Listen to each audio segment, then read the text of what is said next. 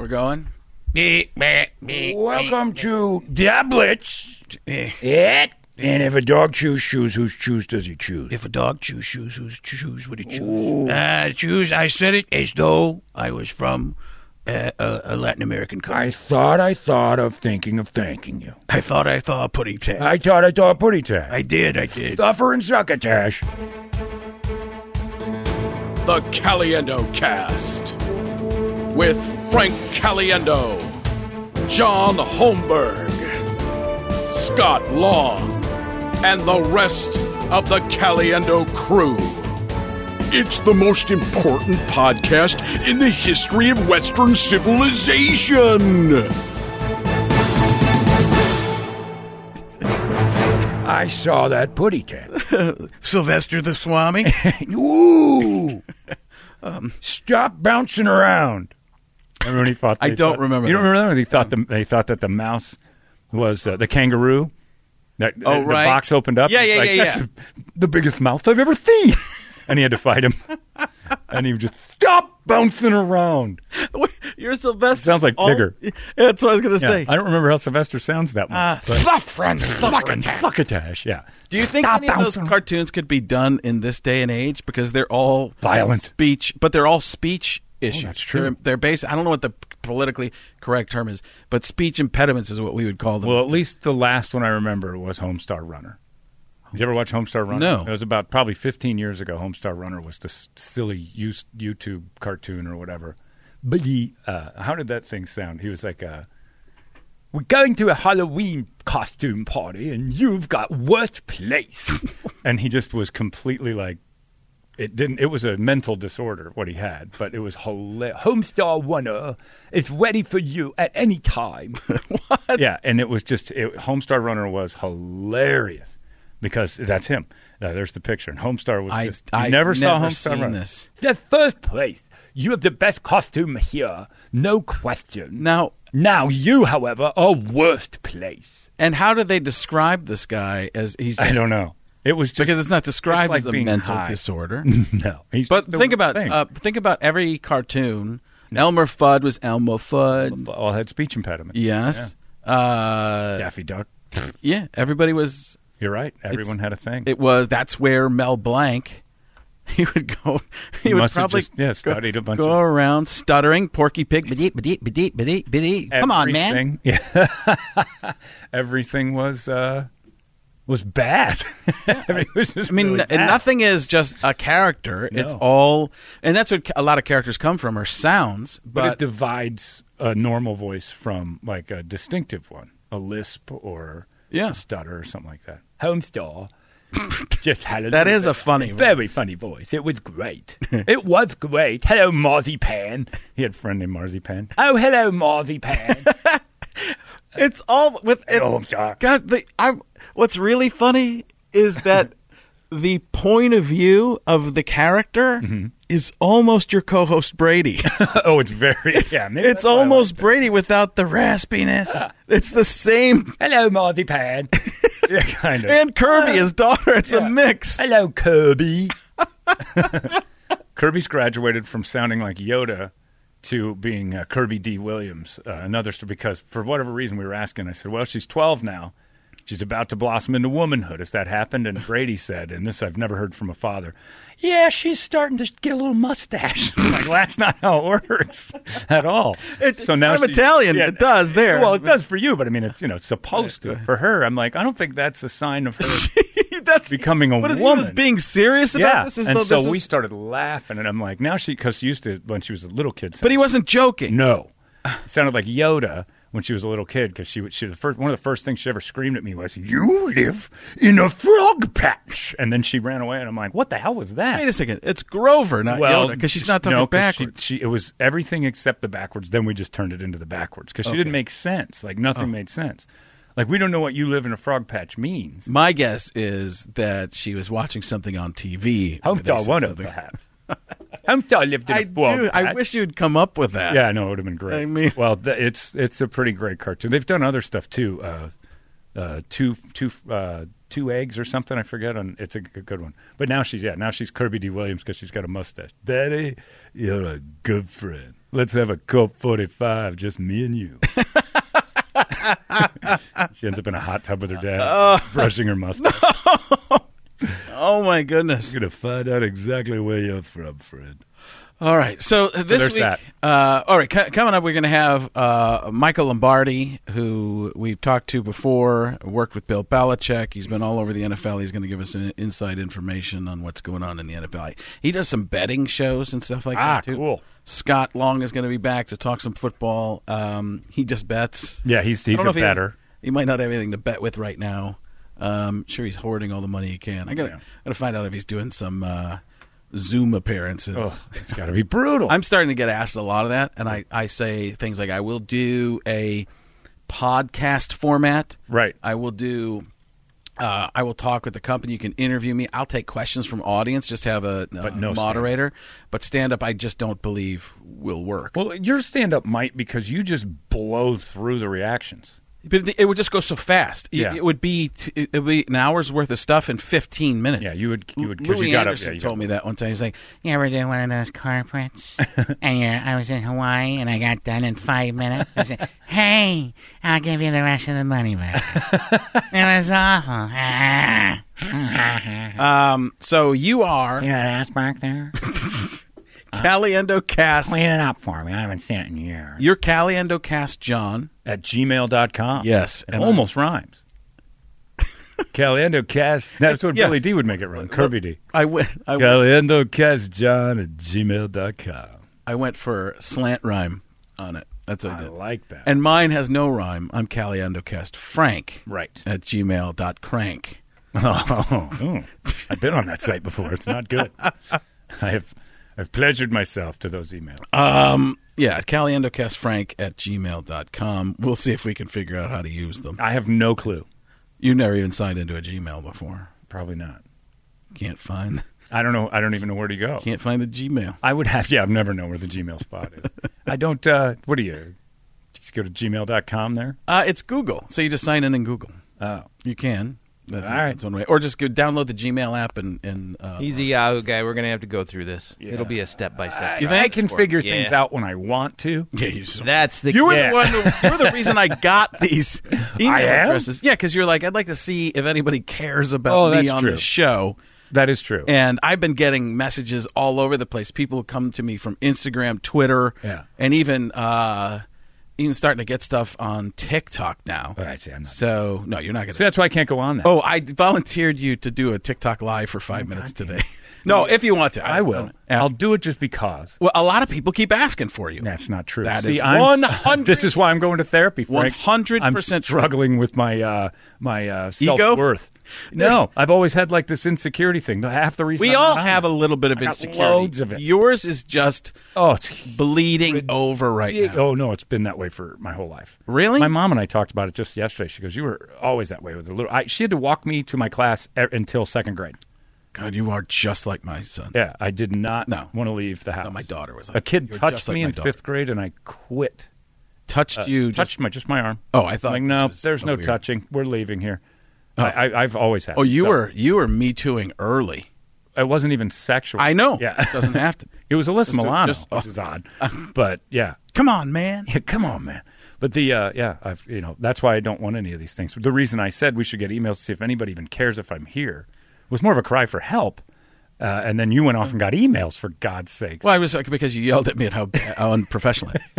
Um, yeah, but I'm getting them on. Uh, some of them are the. Uh, some of them. Some I truly believe this. Uh, believe this when they're saying it. They're like Holmberg's better than you. There are people, and then there are other people that uh, just are egging me on, and I don't know which is which. Yeah. But I said uh, I did a I did a TikTok live yesterday, and people were asking about you. So, but it's the same questions over and over. It's weird. Can you do this? Right. And then I do a little bit, and they're like, "Can you do this?" Because they they just come in never later. enough. Yeah, it's it. Well, they'll be like, "Do some Al Pacino," and then 20 minutes later, "Do some Al Pacino." It's the same guy. It's it. Sometimes it is. Yeah, he's- sometimes say the same line. yeah. Do it the- again. Take two. Maybe, Um, maybe it's uh, Coppola. Maybe he just I- doesn't like how you're I- delivering it. I, right. I pulled off a great Ray Liotta on there the other day. Your Ray Liotta was great. The first you sent me one. Oh, it's uh, That's good. Paulie might have moved slow, Yeah. but it's only because Paulie didn't have to move for anybody. It's beautiful, and you know it's Chris Evans with New York. It's very close. Yeah. Five years ago, Yeah. we lost all of us. yeah. We lost malls. We lost concerts. we lost a part of ourselves. I turned it into COVID uh, Chris. Yeah, Yeah, that's good. Um, yeah. So, uh, oh, I've got we've got to send the uh, stuff off to. Do you have Lombardi's number? I don't think so. Uh, send me send me the link and I'll send it on to him because I didn't ask if uh, when I was co-producing here The lighting, I'm pleased with that. with what. The way I look right now. Oh, finally. That's never. No, no, no, no. That's Mike Ehrmantraut you're looking. Ah, from damn it! It's the bobblehead. Yeah. So, uh, did you send Scott the link as well? Did you send him that? Not yet. I don't want him to get in early. Okay. So, um, this was the other thing I wanted to talk about before we get into our uh, magical guest retour. Okay. Uh, so my my wife Michelle comes up to me today and she's like, "Do you hear what's going on with the school district?" I'm like, "No," because my daughter's in cheer, Right. and they're making them wear masks during cheer, right. and they're upset about it because they're tumbling with masks on, which is kind of weird. Um, you get, they had neck gaiters on, but you can Yeah. take the neck gaiter off. It's a it, football. I don't believe is wearing it, but all the districts are different. So if you play in your district, you have to have the masks on, and parents can't come to games. But if you go to an away game, you can go to games. Parents can go to games, and they don't have to wear the masks outside the district, or at least the other team. Why don't you just lie and go to your kid's game and sit in the away because section? people are showing up from we think it's the band people Oh. because the band people uh, created this but anyways so now the school district is mandating the mask but you have to buy a mask from a certain company Oh, that sounds weird you're right? getting swindled. doesn't that feel It's a complete grift. and not only that the company isn't even in arizona the company is in studio city california Are they Which- printing like uh, the school's name on it? uh, i guess they are there's some So you have to have like it's a uniform, part of the. Yes, but you have to pay for it. It's Uh, well, you have to uniform. pay for the uniform anyway. Uh, not on, not on, not on all They the. don't just give them a cheer uniform. Uh, they do. They do. Yeah, they have like three uniforms. You have to buy one. Oh, well, that's the same with masks Um, probably. They probably just want it to be. I don't agree with it. Like with football, you have to buy your helmet. Yeah, Uh, you you get your own helmet. Man, it's so different than when we were kids. they used to used to buy the whole thing. Yeah. Well, you you would Yeah, the parents or you mean the they would make you buy. Oh, our school used to Stuff. just I mean, it was covered for the most part, but like equipment and stuff. our school just And we had a rich school, but I remember- provided everything in uh, like- Waukesha. I uh, well, like little league, even you had to pay for the uniform as part of the fee.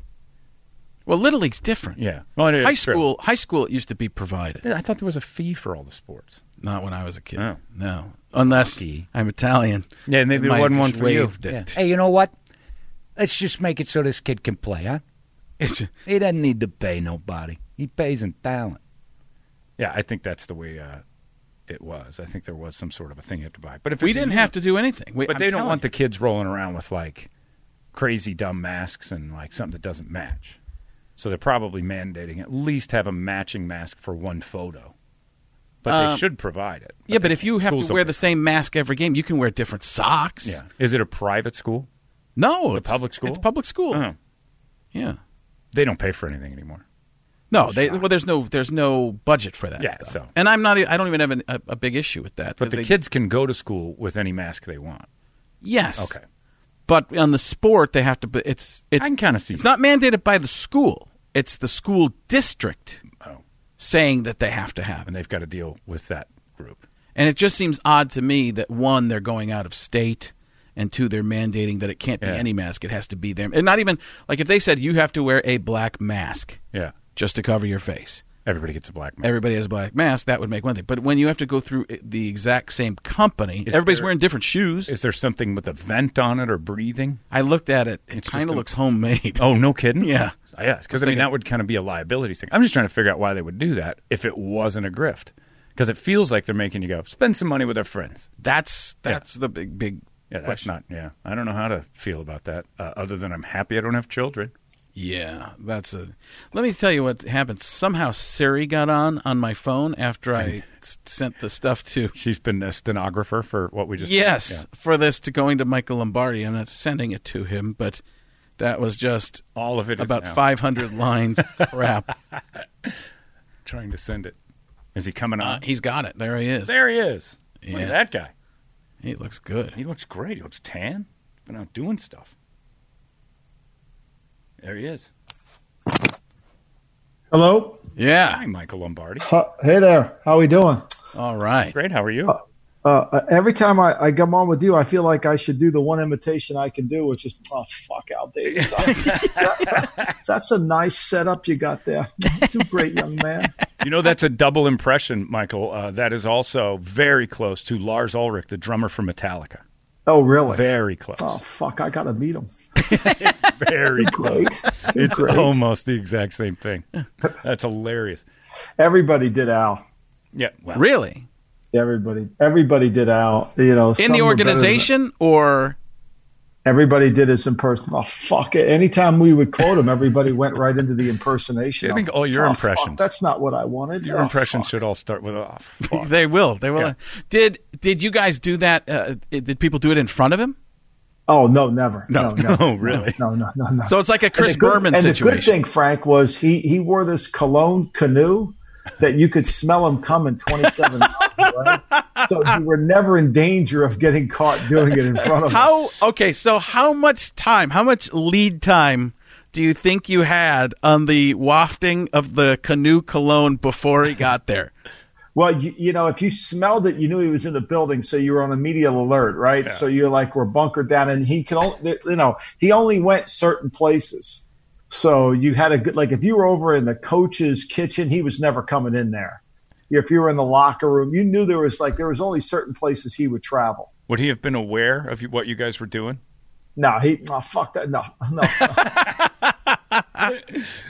What about Mark? Did Mark know? Did did Mark never was around. No. Never. Mark got kicked out of the draft room. Oh, you, you don't belong in here, kid. Get the fuck out of here. really? Yo, yeah. And yet he leaves the team to him. and, and and and you know, I mean, nobody would admit that, but Al and John did not have a great relationship at all. No kidding. Oh no, I remember watching John Gruden tell a story about when he first uh, went in for the interview, and they just talked football for like eight hours. And Gruden always seemed like he was just pumped about that. He loves just- what I don't know what it is about Gruden. I mean, loving the Raiders. Before he came back, there were the rumors that Gruden was going to go back to the Raiders, and I texted him. I go, "What's uh, all these rumors? It's crazy." And he goes, "It's hard to turn it down, man." And that's uh, that's when I was like, "Oh, I think he just told Yeah. me he might be going back." This is you know a month before anybody knew. yeah. and I uh, think the hundred million got him. I mean, what what That's a tough thing to say no to occasionally. yeah. Get that I mean, offer. look, you know, I mean, there's certain women you can't say no to, and there's a certain amount of money you can't say no to. I mean, it's just Yeah. It's the Halle Berry of money. yes. It's true. Well, that was one of the. I, before we get into this a little bit, and we're going to get Scott on too. Um, I did a Tonight Show with Halle Berry. Oh. and my wife, who is insanely jealous about any woman, like it's like out of my league. Okay, completely, which is terrible to say to your wife. Right. like you're in my wheelhouse. You're- you're right These here. women are amazing. yeah, you're, you're. Halle Berry? No. I like you. Yeah. So Michelle has this thing, and we brought up Louie Anderson earlier, but Louie Anderson calls her sniffy because my wife likes to sniff people. Okay. Well- I got to go. I I had to sniff Halle. She's like, you got to sniff Halle Berry. But the weird thing was, she was pitching a cologne on, or a, a, a perfume on the Tonight Show. I believe it was Canoe. Canoe, yeah. Was, I remember Canoe. that. Al Davis and her were. And so, ad- like, it was normal to sniff Halle Berry, but it kind of ruined the joke because Leno's over there saying, Eh, can we can like I sniff you with your cologne on? You're like, uh, me, me, me, me, me, me, me, me, me, me, me, me. so he just went beaker on him. Yeah. How did it smell?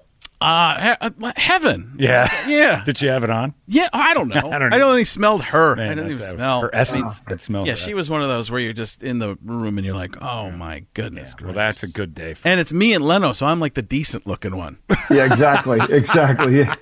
You know, if this ship goes down, she's coming to you. you Yeah, know that, right? right? Yeah. It was like I was on a plane with Drew Carey, M- Ralphie May, and me. And Ralphie leans over. He goes, You know, if this plane goes down, we ain't getting top billing. Yeah, Drew Carey. Drew Carey. I've always found that funny. Michael brings it up like, you know, when the ship goes down, she's going to come to you. Why do men feel like in a plane crash or a terrible tragedy that there is going to be sex before it.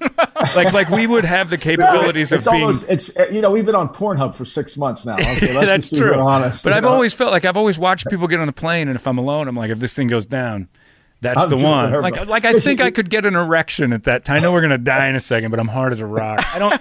I don't feel I that think that's I possible. could. I, I- don't. I think I could, but it would be for all the wrong reasons, and then I'd have like self value problems because it would be too fast. I'm like, I'm so sorry. No, I, that's the little engine I- that could. I think I can. I think I can. I but your last words are like, seriously, I'm, I, this never happens to me. And then it's no. over. it's a plane crash, and we we sexualize it. Every man does. That's because that's what we are. yeah, we're, That's well, exactly right. is We're exactly- hunters by trade. We're- yeah. Just Elmer Fudd's by trade. we are just a bunch of Elmer Fudds hunting vagina. Oh my god! It's It's just where the Terrible. where Yeah. the show's going. yeah. Well, it's Michael Lombardi's fault. Sorry. Oh fuck! It's actually Halle Berry's fault. Is it Halle Berry? Yeah, because once it got brought up, we went down that path. Yeah, you, you have What are you to. going to do? I mean, Billy Bob Thornton. I mean, you know, who would have ever thought that role? I mean, seriously. I watched that with my dad before it came out in theaters. I got a copy of it. A friend of mine was a movie critic, and he gave it to me. I had no idea what it was months before it came out, and my friend said, "This is an incredible movie. You got to watch it." So I was with my dad, and I'm like, "You want to watch this? I don't know what it is, but." That scene, my dad's in sweatpants and I'm on the other couch. It's the first time I think my dad and I are in the same room, both bonered and very uncomfortable.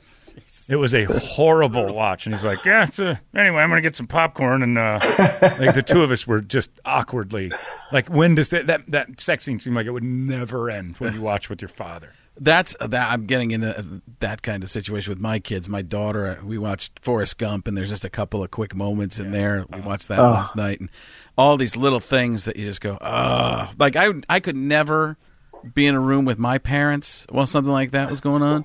But my kids just sit there because my wife just says terrible things around everybody. She doesn't. She's like, "Well, they're going to hear it. You know, they, they might as well hear it from me." I'm like, "I don't even get to hear it from you." So, Why aren't you telling me this? yeah, why don't you say trashy stuff to me, you pig? Come on, what's, what's, what's this all about? Yeah. Uh, so um, we're going to get into uh, a little bit. I want to tell you this too. I I didn't read your book, but I listened to your book. oh, Oh, thank you. Yes, That's great. And you read the book. You read Yeah, the I book. did. Uh, had you done that before? No, that I was could- like I the could tell, hardest Michael. Three I could days tell. of my life. It's it's it's it's tough to do, isn't it? I don't think I could ever do it. It, it's. I mean, I was. I, I live in Ocean City, New Jersey, which is right on the beach, and I had to go to this guy's house like five miles from here. And he had a basement set up like a recording studio, and I would go in the recording studio, and the producer would be like, "No, read that again, read that again, tick that." It was like three days, and I'm you like, have to "Holy read slowly on those things too, don't you? Yeah, and you know, and I'm deaf in one ear, so my pronunciations are never really great. Yeah, you know, because I don't, I don't, I have, I'm completely deaf in my right ear, and I have limited hearing in my left ear, and so I don't really hear it the way it should be set. You know, like I don't have it. I just notice little things like uh, the way you wouldn't talk, you would you would read. You would say, and that was a instead of uh. yeah. Like you like most of us do that, but it was these little things where I was like, oh, But do you know why they do that? And I, maybe Michael, this is you you can confirm this. But I had I knew somebody that read stuff like that, and they do that because most people listen to things like two times faster now. yeah, yeah. So you have to be very your enunciation has to be on Yes. point. So the producer's always like, no, say a because uh can bleed into the next Yeah. word, and so you have to Yeah. you have to be staccato I, with it. I, I, I'm sure I fucked it up. There's no doubt I did. I mean, that's very nice of you But- to offer but- that apology for me, but I'm sure I screwed up. What it was up. really interesting though was like all the questions I'd asked you on the last one were all answered in Yeah. the book. Had you So- just read it? yeah, had I just Yeah. like been on it, like with our emails, Right. Very stuff good. like that. Are we trying to get Scott in still, Toledo? Or is Trying to no response yet. oh, Well, then let's not do Or it. no, we're just getting we'll get going. So, I wanted to get like just some uh, uh, from an expert, which is what we're calling you for this. Um, That's very kind of you. Yeah, Appreciate that's what we do. Oh, fuck, you're no expert. God damn it. what? Uh, first of all, are you, do you have any uh, contact with the team still right now? Are you still? Uh, Well, my son, my oldest son, uh, Mick, he's thirty. He'll be thirty-one in he'll be thirty-two in October. He he's the wide receiver coach for the for the Patriots. And then my youngest son, Matthew, who's thirty, he'll be thirty in, at the end of this month. He's the assistant quarterback coach at the Panthers. Oh wow. So yeah, I have a lot of contact Oh, wow. with teams. I mean, I would say, you know, I get a lot of email, I get texts and all that, Uh, the people that I'm hard on, I probably don't because I don't really give a shit. and uh, you know, actually, Frank, the book was probably really popular with basketball coaches. Really? Yeah, like I'm like I, I've done more Zoom calls with NBA coaches than probably NFL coaches. Why do you think that is? Because And I how do we get back on your book? everybody- in the NFL thinks they do what that what what I wrote in the book. Everybody thinks we do it. Oh, we do that. We do that. We do that. And Right. then, you know, in the NFL in the NBA, they want to know what that is. You know, they're they're, they're they're curious. Whereas the NFL, like I'll give you an example. Jedd Fisch, who's the quarterback coach of the Patriots, he when I was writing the book, I was living in Los Angeles in Playa, and he was working at UCLA. So we we we have been friends a long time. He would come over the house and and he would say, "Oh yeah, we do that, we do that. Yeah, what are you writing about? Oh yeah, we do that." Now he's working for the Patriots, and he sent me a text the other day and said, "You know, all those things I told you I thought we did, they're never done like they're done here." Yeah. Yeah. I mean, so I it- think there's a personal jealousy that people just, you know, Do you think the NBA can do those things though? I don't believe the and uh, the, those coaches might think they want that, but it's such a star-driven league. The NFL is team, team, team, team. Somebody goes off a little bit on a tangent, you feel that. The NBA is all about people off on tangents. You have to have a guy going off on his own now to be successful. But you got to get that guy to go off, right? So, Yeah. like the 76ers can't get Embiid or Simmons to play at that level to really be the dog. Right. Whereas, you know, Miami can get Butler to be the dog. Butler didn't want to play in Philly because he didn't really want to play with two guys who really weren't the dog. Like, I think, I, to answer your question, Frank, I think there's a sense that there has to be some of that. I get your point, but the good teams, like James Harden said the other day, he said, "Look, we're we're we're a bunch of dogs. We're we're going to come after it." Here's Yeah. Scott coming now. There he is. Do you think though that the NFL has uh, has an imposter complex with coaches a lot of the times where, uh, like like Fisch was saying, oh yeah, we do that, we do that, because they really don't want somebody to put their nose in and go, no, you don't. That's right. That's Yeah. right. Yeah, I mean, and I do that all the time because when you screw up the middle eight or you screw up something and you go for it on, i- i- if you run the ball with with if you if you st- call a timeout with 205 to go in the game, you really don't have it, right? Yeah. Like you're not doing Like when it, Todd you know? Haley called the pitch on fourth and one against the Jaguars. Yeah, I in the mean, like you're not really thinking about it. Yeah. So, you know, I don't have all the answers. I'm just telling.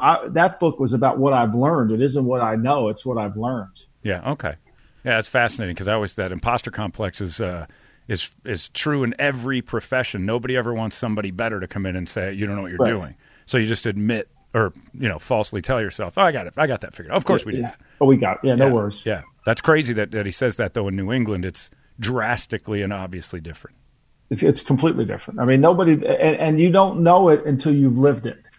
Yeah. Like you got to literally be in the building to understand it. But you have to have. I mean, there's so much clout in that building, and so much. Uh, you know, it's it's the tradition. It's everything. Um, Why do you suppose that somebody then can't break off that coaching tree?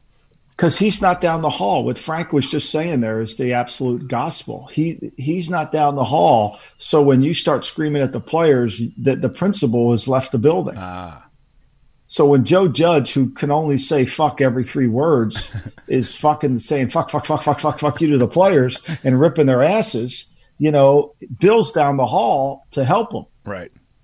But now Joe's on his own. It's hard to go down the hall. There's nobody there to help him. He doesn't have the cachet. He does yet. He doesn't have it, and it's hard to get that. same thing with McDaniel. Same thing with Patricia. Yeah. Which is crazy because those guys are emulating Belichick in every aspect of the way. And they're not authentic. They're Yeah. doing Frank. They're they're, they're doing a, a, an impersonation. yeah, you think that's what that is? I think it is. I think. Patricia for sure. Yeah. I mean, actually, I mean- right down I to mean- McDaniel. Well, the backwards hat. That's completely McDaniel I mean, that's the same as the Denver. hoodie, I guess. Denver, I mean- McDaniel dressed like him. I mean, the other thing is too is Frank. I mean, he's got a pencil behind his ear, and he's looking at a laminated sheet. When will a pencil ever work on a laminated sheet? It is. It's a. It's a show. It's a It is show. back to the imposter complex even there. That's true. I never thought of that. He's trying to draw on the Denny's menu, isn't he? With a Oh, my pencil. goodness. That's God. brilliant. what do you think about the Patriots? So you know, because we to us we look at that and go, oh, they're they're just going for uh, what's his name in Clemson, Yeah, oh, the Trevor Lawrence. Trevor Lawrence. Yeah. I mean, for me, it's like, look, I, I, I think Cam is a top 10 quarterback in the league when he's healthy. So he's 6 and 2 in 2018. He's on his way to probably winning another MVP title. He's playing really well. Hurts his shoulder. The, the year falls apart for him. Doesn't win another game. Then he comes back healthy, gets the operation on the shoulder. Then he hurts the ankle. So he hasn't played in basically a year and a half. But when he's healthy, he's in the top 10 quarterbacks in the league and they have a top coach. So whenever you have a great quarterback and a great coach, you, you got a pretty good chance to win some games. But they had so that's many gonna be a guys that are They have so Huh? many guys. How many? do They got like twenty Six. guys Well, that had- decided not to play. Yeah, the whole team's Yeah. out. like I did a bit about that, where it's just Belichick going, "Listen, uh, if you don't feel like it, uh, you just don't have to be. You know, you don't have to come in. We can probably do without you this year." In the background, there's Trevor Lawrence pictures everywhere. I don't think they're tanking whatsoever. I don't think No. Belichick can tank because this is the legacy year. Whoever Yeah, does this is- better, Brady or Belichick, they're they're almost in a chess match down the Eastern Seaboard to see. Yeah, wouldn't that who- be funny if they played in the Super Bowl? You know, when when It's Gruden left us to go to Tampa that year, you know, and we traded him to Tampa, and then we ended up playing him in that Super Bowl. Yeah, which is insane. Well, that that goes with uh, John's theory that everything in the NFL is, It's is rigged opera. and ready to. Yeah. You know, it's the WWE and it's all going to happen. Well, this Belichick Brady thing couldn't fit more into a storyline of all right. Well, you know, you guys have one year to prove who is the more valuable part of the. Yeah. Yeah, but then Brady, they go out and uh, Get Leonard Bruce Fournette. Arians. I'll tell you what, Daddy, we're going to just get everything we ever had. We're, to we're going to go get everybody. We got we got everything you ever needed. which means it's an uh, now Belichick is an underdog story, and Brady Yeah, is the best which, offense. which he he's loved. had. Which Yeah. is uh, you could not ask for a better yeah, situation. it's it's the WWE. This thing is built for Yeah, story. Belichick. Uh, yeah, Belichick does not want to put stars and try and win the stars. Belichick wants to win with the replacements. Yeah. he Yeah, wants the Keanu construction Reeves. Shane workers, Falco. yeah. Shane Falco from Ohio State and Gene Hackman as an assistant coach. I'd be all over that. Watch that for hours. What do you think about Tampa? You know, I, I think. I, I, look, I, I think Tom has to play to a level. He's got great skill players around him. I talked to him the other day. He says that you know he's going to get rid of the ball quick. Uh, they've got the great skill. I think they can be a good team. I think New Orleans is a good team. I think Atlanta's a sleeper team in that division too. I think it's a hard division to It's play. a tough division. Yeah. Uh, and they just picked up Fournette. Yeah, So- Tampa. Yeah. Yeah. How much do you think uh, Bruce Arians has to give up his offense for Tom Brady? Because Bruce Arians is a quarterback killer. He loves having those oh. guys stand back there and sandlot balls. Yeah, no doubt. He loves them to hold the ball. Yeah. So you know, and I, and that's one of the things you're worried about. But I think that I think they've kind of come to it where he's going to get rid of it. I, you're not going to get Tom to hold the ball. No. Yeah, I mean that he doesn't fit a Bruce Arians offense at all. Nope. So this is a really odd match, except for Right. Every receiver is great. Now you've got a, Yeah, a backfield. and he can make those throws to short pl- short passes to make a big runs. You know, hits a slant to Mike Evans. Next thing you know, it's 60 yards. Yeah. He's- they're hard. They're good. He hasn't had that before. Those weapons. Uh, it took him to get. He's seventy-five years old for Yeah. the weapons. He's never had a guy who can uh, YAC. He's never had that. He has guys who catch and possession receivers, and a couple guys. But Randy Moss maybe, but he just Deion that's Branch. right. Those two would be Yeah. the two best he's had. Deion Yeah. Branch and Randy. yeah. But other than that, I mean, he's never really had a, a guy who can catch it five yards off the ball and take off. Deion Branch Nope. maybe, but that's it. So this is this is definitely. I think it's the best offense he's ever been a part of, which is horrifying. Yeah, You have to see if they can, uh, you know, put all the pieces of the puzzle together. Yeah. That's that- going to be the hard one. Yeah. Although I say when they had Hernandez and Gronk, that offense was really. Forget Oh. who they had on the outside. That was. I mean, because Hernandez was really hard to cover. Yeah. Well, That we, that could lead to a whole other Yeah. section. that's an hour of other. Yeah, we get an, an hour of a different in topic because now I'm thinking, well, not that hard to cover. I mean, they got him. but yeah, that was that was a team that was ridiculous on the other side of the ball too. So Yeah. that was the one time the Patriots were like, our defense is incredible, and then we can nickel and dime you to death with these Yeah. tight ends. I mean, and, and, and they were good. I mean, they could do, you know, they could, you know, because they could force you to play. The key to football is like if I can get in a formation where you don't really know what I'm going to do, run or pass out of that formation, and you have to kind of play around with it.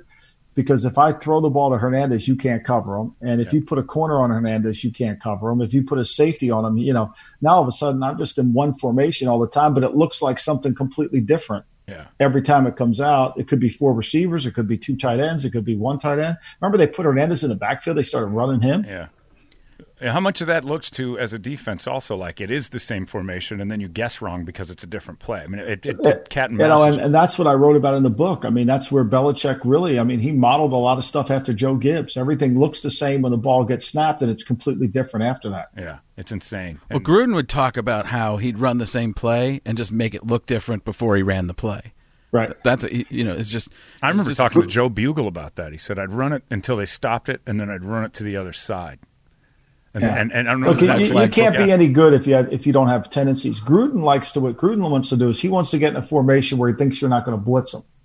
So you know if he thinks you don't have a lot of blitzes out of say 22, two tight ends and two backs, he might get in two tight ends, two backs, and throw it Yeah. because he knows you can't blitz him. So then if you can't blitz him, he can do all his stuff out of that. And if he has multi-dimensional players where he can extend them out in that, then all of a sudden he's got a whole passing game. That's the chess match. That's why basketball and football is so similar because there is that strategic chess match between the matchups. You go small, you go big. How do you do it? Yeah, I feel like basketball, though. You're right. I think Frank is uh, that, that you have to have, like you said, uh, you have to have a dog on the court. If you don't, you can't really be a cohesive five man team and beat a one man show that has decent play. I mean, look at Utah just going through the playoffs right there with Mitchell, and I mean, they obviously didn't get through, but that guy carried that team alone for I feel, I seven. feel like you need two guys and a You do. third that's pretty good. Well, you need to just have so you need to have a four man team and a superstar, yeah. and that's it.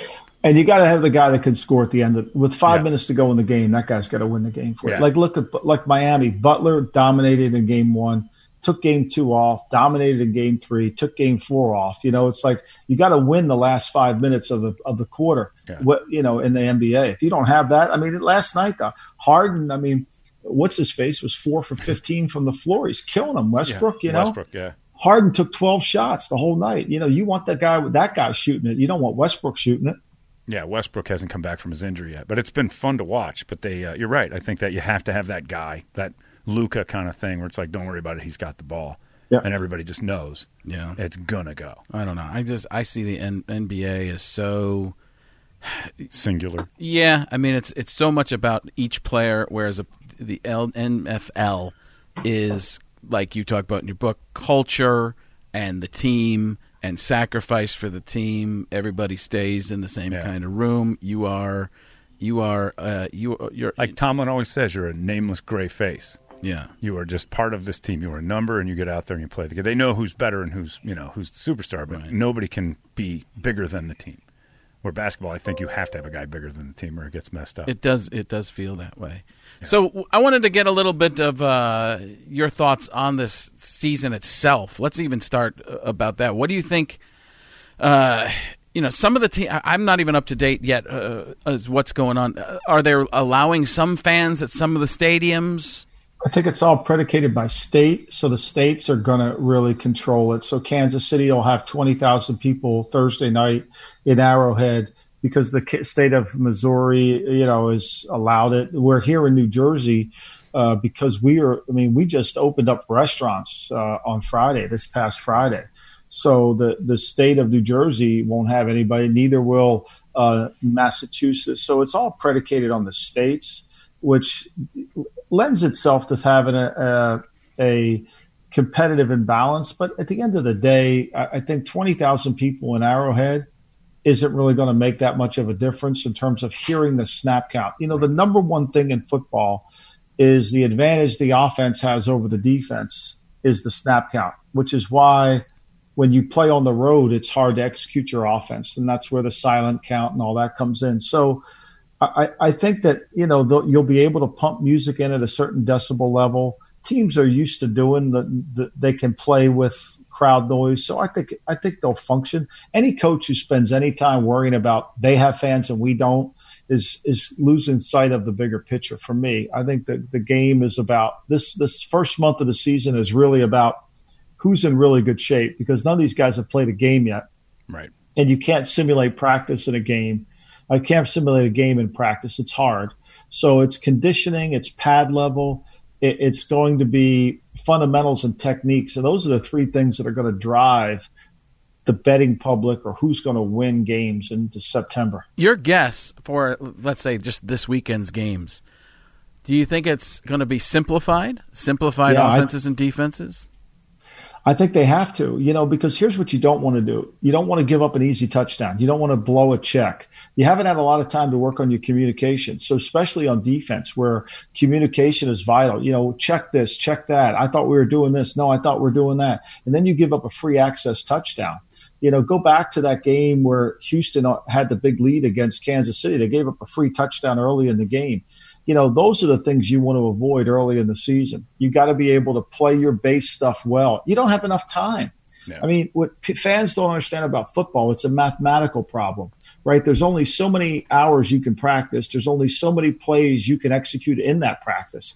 So if you're trying to run too many plays, nothing's ever going to go well. So you become the restaurant that could cook a thousand things, although none of them taste very good.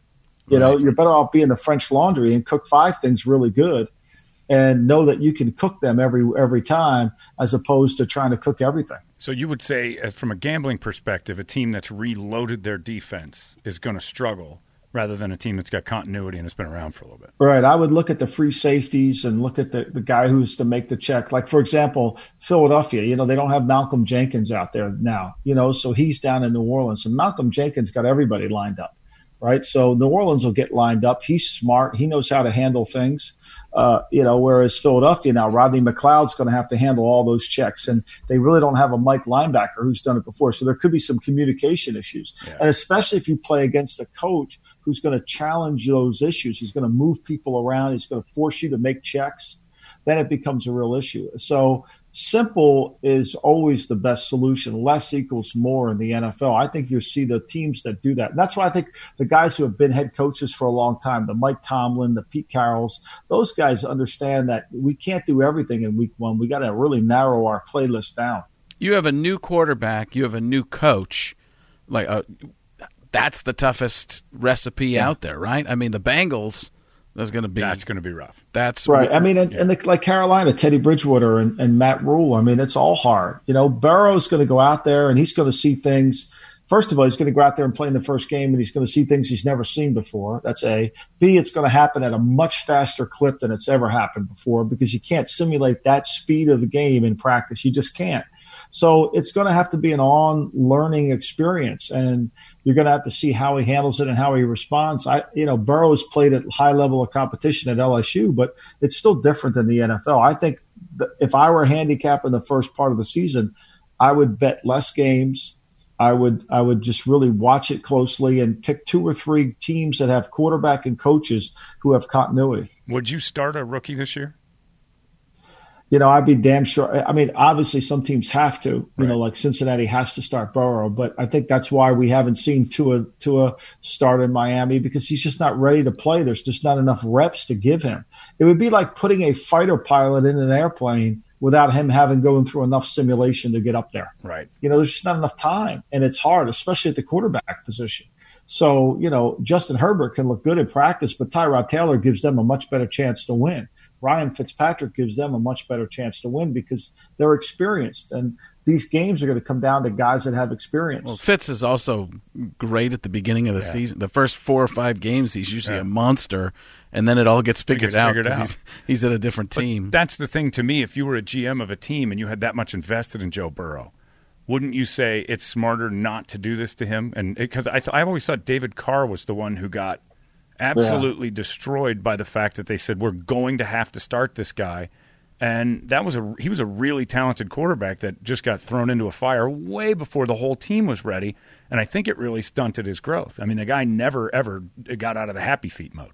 No, he got he was always he got hit way too much. It's like a boxer who gets too much hit hit too much, and you know he just starts flinching at punches that never come. So I think you got to do a good job of balancing it. I mean, they got to do a good job of keeping Burrow healthy, get the ball out of his hand quick.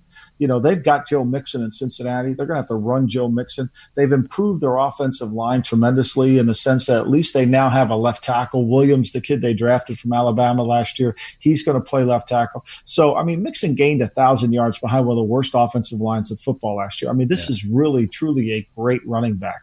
And they're going to have to let him carry a little bit of the load for him.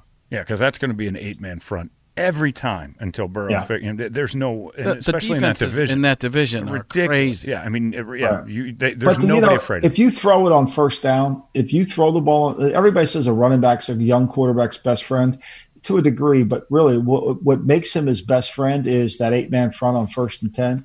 Because now you know what the coverage is. Now you can start to run things that, that are easy for the quarterback to see. What you want to do, what you can't do with a young quarterback is get into a lot of third downs. yeah, So if Joe Burrow has 15, 15 or 18 third downs uh, this Sunday, uh, it, it won't be good for him because then it starts to get too complicated, too confusing, and something will break down. yeah. Who are your going into this season? Who do you believe are the best chances? Uh, you know, who, who are the best teams? What who who are you looking at um, in the? I, you know, I like Dallas. I mean, I think look, I think Dallas has got a lot of things going for them, and I and I'll start with their defense. I mean, Tomsula, their defensive line coach, the, the guy used to wear the Hawaiian shirts as the 49ers head coach. You know, probably not a head coach, but but one of the best D line coaches in all of football. And he's got some really good defensive linemen, especially if Aldon Smith is playing like he did years ago. So along with the Demarcus Lawrence, I mean, they they can rush the passer, and this offense with with Dak, forget the contract. You know, you got Zeke is one of the best backs in the league. You got two really good outside receivers in Cooper and Gallup. And then the inside guy is a really good rookie in CeeDee Lamb. I mean, they should move the football with Mike McCarthy, who Mike runs a really, you know, he used to catch a lot of shit for it in Green Bay because he ran a simple system, you know, that worked when they had great players. It didn't work as well when they didn't. So I think they can execute. I think they'll execute well, and and they'll be able to do that. So I, I like Dallas. I, I, I like New Orleans, although they scare me because I'm not sure where they are with Joe with Drew Brees, and then as they go to Taysom Hill, that that kind of worries me a little bit there. I like Seattle too in, in the West. I think Russell Wilson, if they let Russell Wilson throw the ball on first down uh, in the first quarter and let him get the lead, you know, people think the West Coast offense is plays like smash seven, curl 20, bingo cross, whatever. Right? now, the West Coast offense is a theory developed by Walsh. We're going to throw the ball to get the lead. We're going to rush the passer to keep the lead. And Seattle takes the approach we're going to run the ball to get the lead, which never really works. And then the fourth quarter, Russell Wilson's out there running around like crazy, and he ends up bringing the team back. If they let him operate in the first quarter, they could be the best team in the West. I, I Why do you think they don't? Because Pete Carroll's more worried about defense. I think he's trying to establish the run. I think you just can't get Pete to change his mind. I mean, even Russell Wilson's made the same commentary that I just made. He said, "Look, I hope they let me throw it more in the first quarter." But he wants to run the ball. See, the the whole paradigm of of West Coast offense is probably you should be in the bottom. I would say 28 to 32nd in rushing attempts in the first quarter. You should be probably 20 to 25th in the second quarter. In the third quarter, you should be right around 20. In the fourth quarter, you should be in the top five. Well, That's Walsh's theory. We're going to run it. We're going to throw it to get the lead. We're going to run it to keep the lead. And Seattle does it the other way. They're in the top five, and then they go down. Then they then they go down. huh. And if they just treat the first quarter like the fourth quarter, It's, Yeah. he could be deadly. yeah, Yeah, well, Russell Wilson. I mean, you watch him, and like you said, if if they let him do stuff early that he does late, they wouldn't. Some of these wouldn't even be games. No. it just feels like I remember watching uh, them play the Cardinals and uh, talking to Steve Keim afterward, and he's like, "What do we? What do we? What do you what do do? you do with this guy?" You can't. Yeah. There's nothing you can do." And I, I I had a friend who worked at um, one of Russell Wilson's camps, and uh, you know where the high school kids and even younger and uh, you know drew brees gets up on his tippy toes and th- tries to see as high as he can russ throws with bent legs. Yeah. and he asked him how do you do that? He goes well i don't try to throw over people. I get to a spot where i can find a lane and throw in that lane. I don't need to throw over somebody because i get to where i need to go. Right. and that's what the new eight you know what the newer quarterbacks are all doing. They're finding the open spot and throwing from there Yeah. and making that stuff happen. But you know, Russell, Russell Wilson is the reason a lot of these other quarterbacks are even being drafted because it's a it's a different game. It's uh, to me, and I think it's seven on seven, uh, you know, uh, touch touch league football, and uh, all these kids have more opportunities. Um, especially kids from lower income situations where they the camps go everywhere and find people now, and they can all play quarter. Everybody can play quarterback at a young age, and they learn how to find receivers and read defenses, and now you just add the tackling element to it, which is a, a huge Yeah. change. But the the game, the quarterback position has changed completely, but it's it's all Russell Wilson, Yeah, in my opinion. He's been a huge part of that. I I mean, Russell's incredible, like you said. I mean, he, you know, and then when he gets out of the pocket, I mean, some of the throws he makes outside the pocket are just, just so accurate and deadly. I don't know what you do. Baker Mayfield's going to have to go through that experience. Baker Mayfield last year, people changed the way they rushed him. They rushed him inside. He had 91 passes last year that the defense got their hands on, not counting the 22 interceptions. So he was getting so much pressure inside that he doesn't have that Russell Wilson ability to slide and find the openings. He's great when he gets out of the pocket and throws, but this year they're going to run the ball more. They're going to be in more play action to separate the defense from Mayfield so that he can see down the field because his problems are seeing it, whereas Russell Wilson can move to see it. Yeah. They've got to scheme Baker to see it. See it. I mean, you feel you look at them and you say this guy's a comp to Russell Wilson, and I, I like Baker Mayfield, but he's just not fast enough. You saw him getting chased down. Yeah. He tries to get to a spot, and Russ would get to that spot. But I don't see I don't see Baker. Baker Mayfield seems and tell tell me if I'm wrong because I'm uh, nowhere near the level you are, uh, obviously. But he seems like a timing guy. Uh, the, the, Yeah, no doubt. He, he's got to. What, what, what, why do people people run play action to separate the defense, right? So if I fake the handoff to the running back, the linebacker steps up, and so there's this giant hole between the linebacker and the defensive back. I can see it now. I can throw it. So Baker needs that giant hole, whereas Russ doesn't really need it. Russ can slide and he can see it, and you know, I, I agree. He's they're not nearly the same athlete. Look, Baker didn't go play baseball. Russell could. Yeah. You know, I mean, people don't always understand the level of athleticism that Russell brings to the table in terms of what he was able to do at NC State and then at Wisconsin and then on the baseball field. And that's what I, I always see that with, with Russell and Patrick Mahomes, and I'm starting to think maybe that's the future is those the pitchers or shortstops mainly that can play football too, especially quarterbacks. You're seeing a different way of throwing. I mean, the way Russell throws a football out of the pocket, he throws it like a baseball, and it is it's it's just a dart. Instead of And they can there's control nothing it like yeah. a fastball. Yeah. I mean, he controls it. Like some of the throws he makes that you just like, Jesus Christ, how did he get the ball there? Like that's unbelievable. Well, it's like turning a double play, arm angles. Yeah. And you know the footwork. Uh, turning a double play is how quick are your hands and how quick are your feet, and can you get across the bag? Right. Right. When you do that and and and transfer ball transfer, they're doing that at the quarterback Sidearm. position. I mean, the way Yeah. Mahomes, I just I love watching that because I'm a big baseball guy, but I love watching guys who who implement that athleticism from. You get those other guys like Baker. I, I like the, when this, I'm a huge Steelers fan. When they played, they tried a lot of rollouts with him because they knew they knew that they were coming off the edges, and you know the middle was going to collapse at, against the Browns. But they tried to roll them out a lot. The the difference between Mahomes, Mayfield, uh, Mahomes or uh, Wilson and Mayfield was that he had to stop to throw it. And TJ Watt was a step behind him. Bud Dupree was a step behind him every time they rolled him out. So his decision making, like Mahomes can do it while he's moving. He doesn't have a guy bearing down. He's got a guy chasing. There's a difference. And when he had to, every time Mayfield had to stop, it was it would it jeopardized everything. when I watch. Baker Mayfield, though, uh, again, correct me if I'm wrong. Baker Mayfield looks like he's a little nervous to make something happen.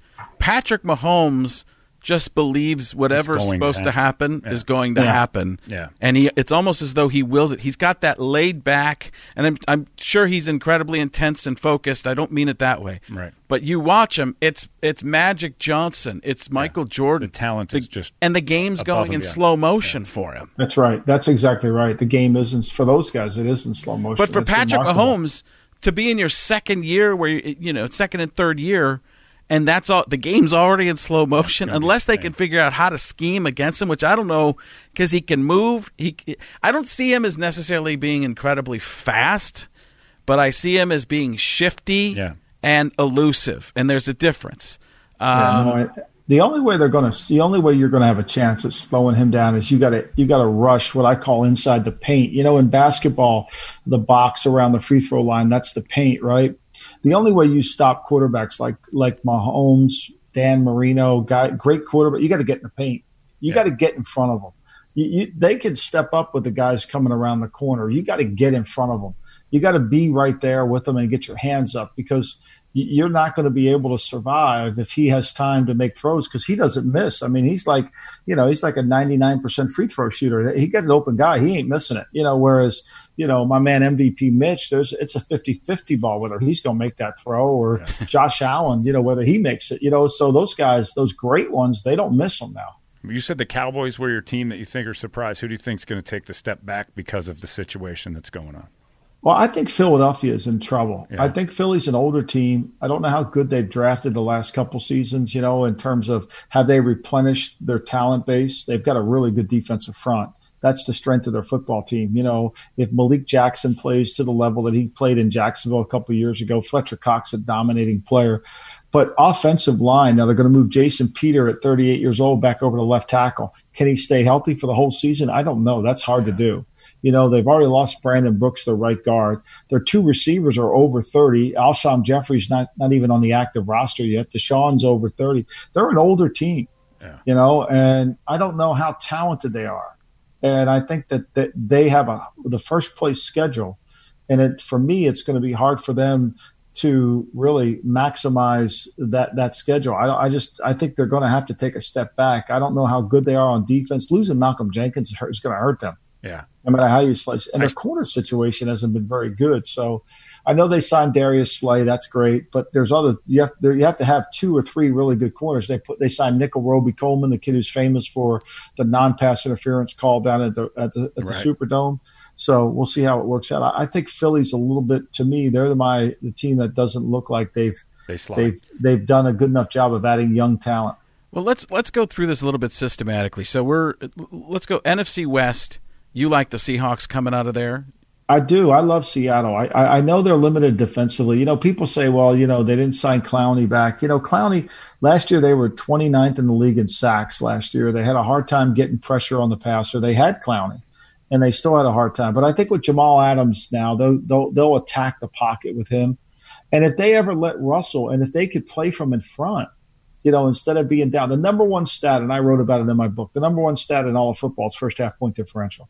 You, you got to win the first half you know, and Seattle has always been one of the best fourth quarter teams in football. If they can change that, I think they can. San Francisco, I worry about them being able to repeat at that same level last year. You know, I mean, remember this: they're seven inches away from Seattle being the one seed.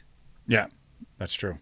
I mean, it was such a small margin last year, and uh, I think Seattle has gotten better. I, I, don't know if San Francisco. I think you can throw the ball on San Francisco. Look, Arizona threw the ball on them. Atlanta went out there late in the year and threw the ball on them. If you have good skill players, you can throw the ball on them. What do you think about Kyler Murray and the uh, the Cardinals this year? It's going to struggle.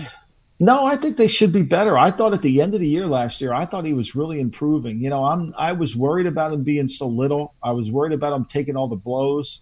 I thought he did a good job. He's he's so fast and explosive. I think he can get out of trouble.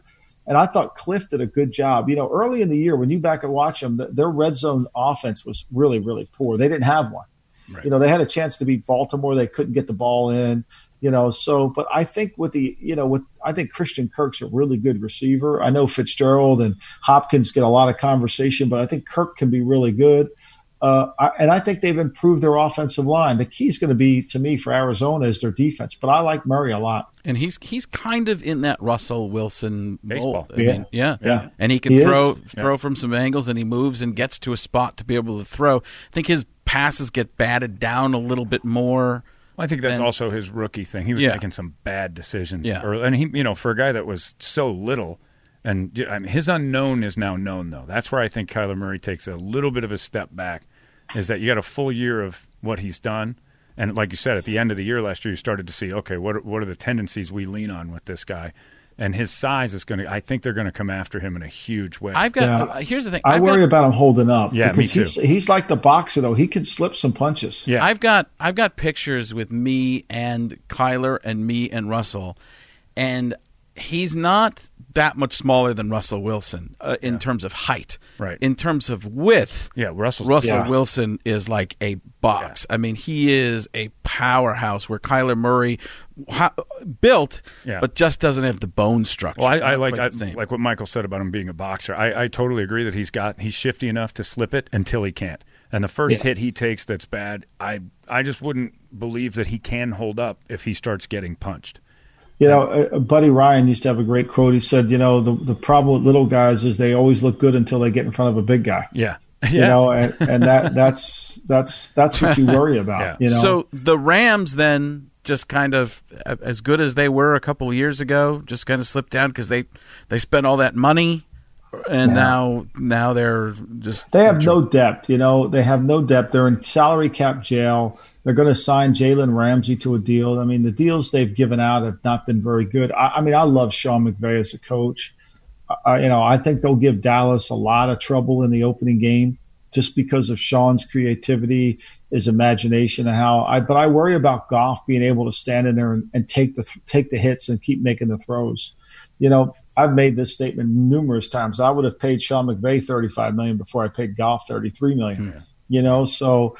Uh, I worry about them, and then I worry about them on defense. You know, they lose any guy and off. They lose Whitworth at left tackle, or if they lose, you know, any defensive lineman, they have no depth behind them. They're a young team, and it, it, it that's a hard thing. You know, the NFL is a war of attrition. You got to have depth, and the Rams just don't have it. But I love Sean as a coach. I, I, I think he does a great job of masquerading some of the problems. uh, NFC North. Let's move there. Uh, Vikings, Packers. this is this is I think to me you're going to think I'm crazy, but I think the best quarterback in the North is Matthew Stafford. I, I think, think he played last year in those eight games like you couldn't believe. And they had really, I mean, the problems with Detroit last year were their two minute defense, and they couldn't really. I mean, they had Kansas City beat. They got the ball first and goal with the one, and Breeland intercepts the pass, goes 99 yards for a touchdown. Then they can't stop the Chiefs on the final four, fourth and eight. Mahomes takes off and runs. I think Stafford's really good. I think he's really good, and I think he can. You know, I, Green Bay is the only team that I've seen that, that they posted 13 wins, and Las Vegas posted their over under win total at nine. Wow. You had I a mean- lot of close games that could have gone either way, and seemed like luck was on their side. Yeah. A lot of luck. You know, do you have that horseshoe all every year?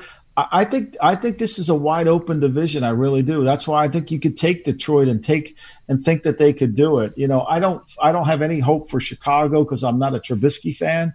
So I, I, I think the team knows Trubisky's not good enough at quarterback. Even though they're good on defense, I just don't know. They can't score enough points.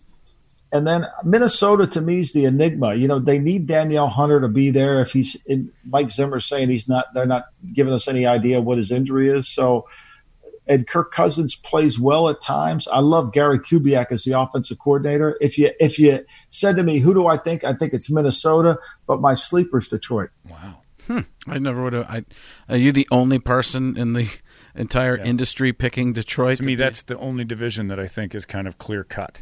really. I just think Minnesota's like they're they're just too sound. I don't like Kirk Cousins to take it deep. You know, I don't think he's gonna. I don't think it's a championship team, but that division is so muddled.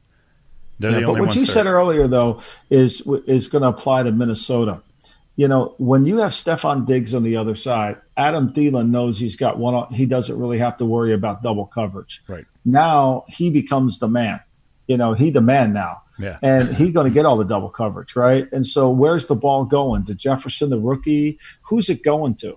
You know, where's Kirk throwing this thing to Rudolph? I mean, so it's one thing when you are like Juju Schuster. You know, you're a Steeler fan, right? Juju was great when they had Antonio Brown, and he got all the coverage. Yeah. When Juju started getting all the coverage, it wasn't quite the same look. Yeah. I think that's what worries me about Minnesota and Thielen. I love their team. I love Mike Zimmer. I think he's a really great coach. He's tough. I like tough guys, but I, I, I worry about their offensive line and I worry about are they good enough on defense. Zimmer's key has always been great on third down.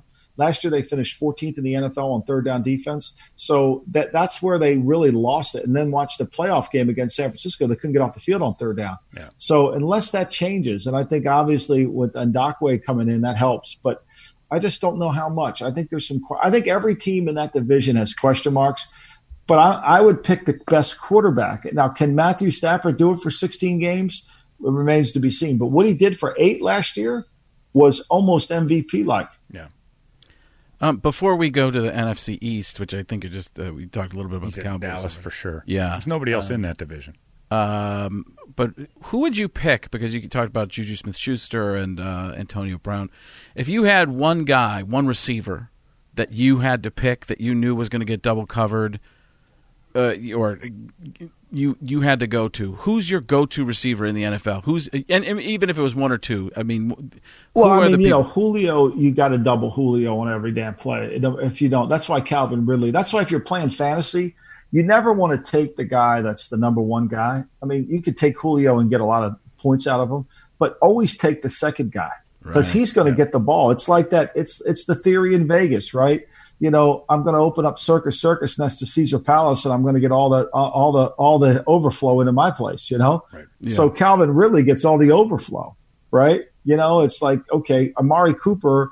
I, I wouldn't pick Amari as my number one. Like Antonio Brown, Juju Schuster's getting all the action. Yeah. Well, when AJ Green, going Tyler on, Boyd's getting all the action. Juju had a better season than Antonio Brown their last. Uh, No doubt, he yeah, did. He had And- more yards. But Antonio got touch- doubled on them Yeah. every play. You, you're not leaving Antonio Brown alone. I mean, it's like Tyreek Hill. You're not leaving Tyreek Hill with one with a with with one guy on him. There's just no. You're going to get you, you, if you, if you want to do that, then you don't be surprised that he's in the end zone doing his dance. Is That's- there is there a corner you would trust in any of those No. situations? None. Not one. None. No kidding. I mean, because the problem is, look, we all played high school football. We all played in the backyard of our houses, right? You know, what was it when when the count was three Mississippi? No one got open. when the count was five Mississippi, even fat guys like me got open. You know, so with Tyreek Hill, if he has protection, I don't give a shit how good of a corner you are. You can't cover that guy for that long. yeah. Okay. I mean, he's just so fast and so explosive. And then they line him up in the slot. Watch him on Thursday night. Now they always put Kelce away from the three by one, and they put Tyreek Hill in the slot. Well, they do that because you can't double him when he's in there. It's hard. Mm-hmm. You got to in and out him, you know, and you and it becomes a problem. And then you know, and then Mahomes can throw the ball from here to Topeka.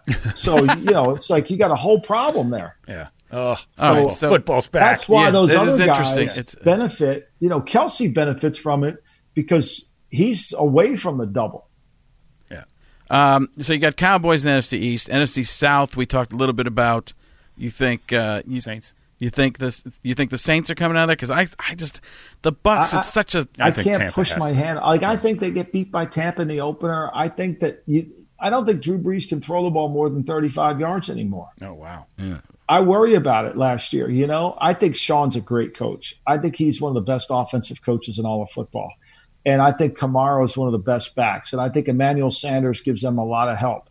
But I worry about, you know, like, are they going to be good enough at the end? You know, do they have enough pass rush? You know, Marcus Davenport got hurt last year.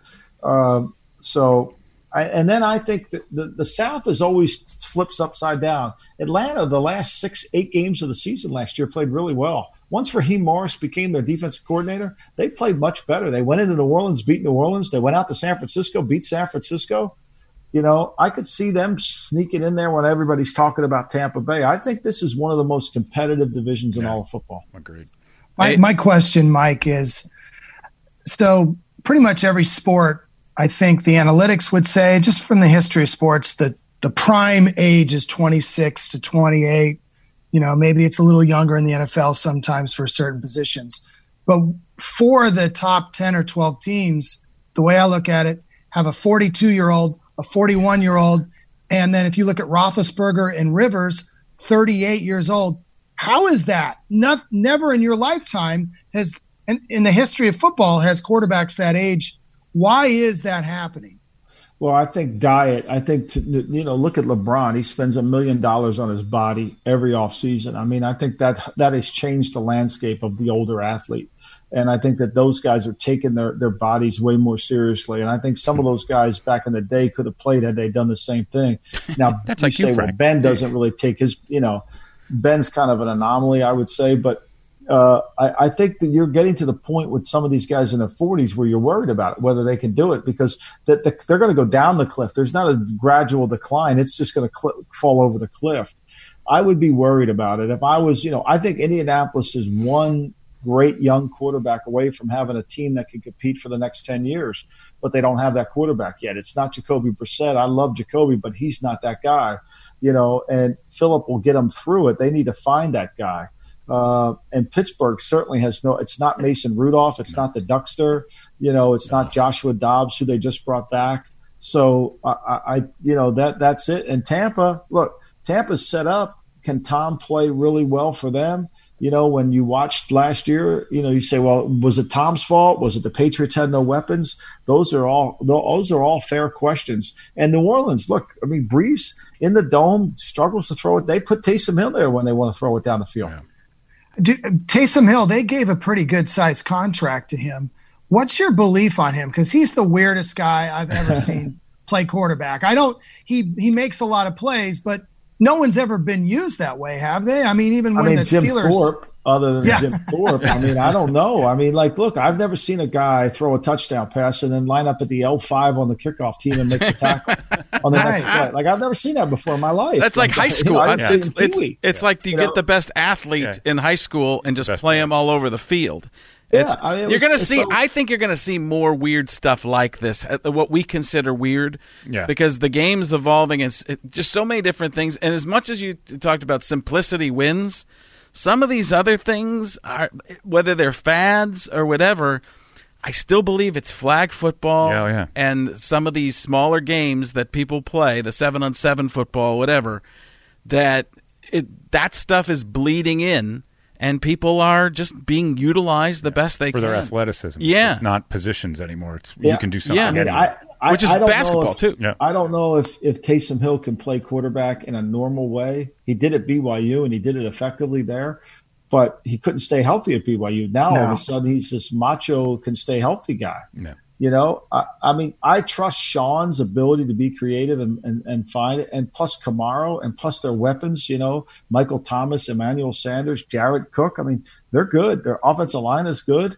There's something not to, that, you know, if, if you said it's New Orleans is one of those teams, if you bet them to win it, you, you're saying, I, I knew there was something wrong with them. And then if they win it and you didn't bet them, you say, how stupid was I? You know, it's one of those you just can't put your finger on it. By the way, that's the first time anyone's ever said he did it normal at BYU, ever in the history of man.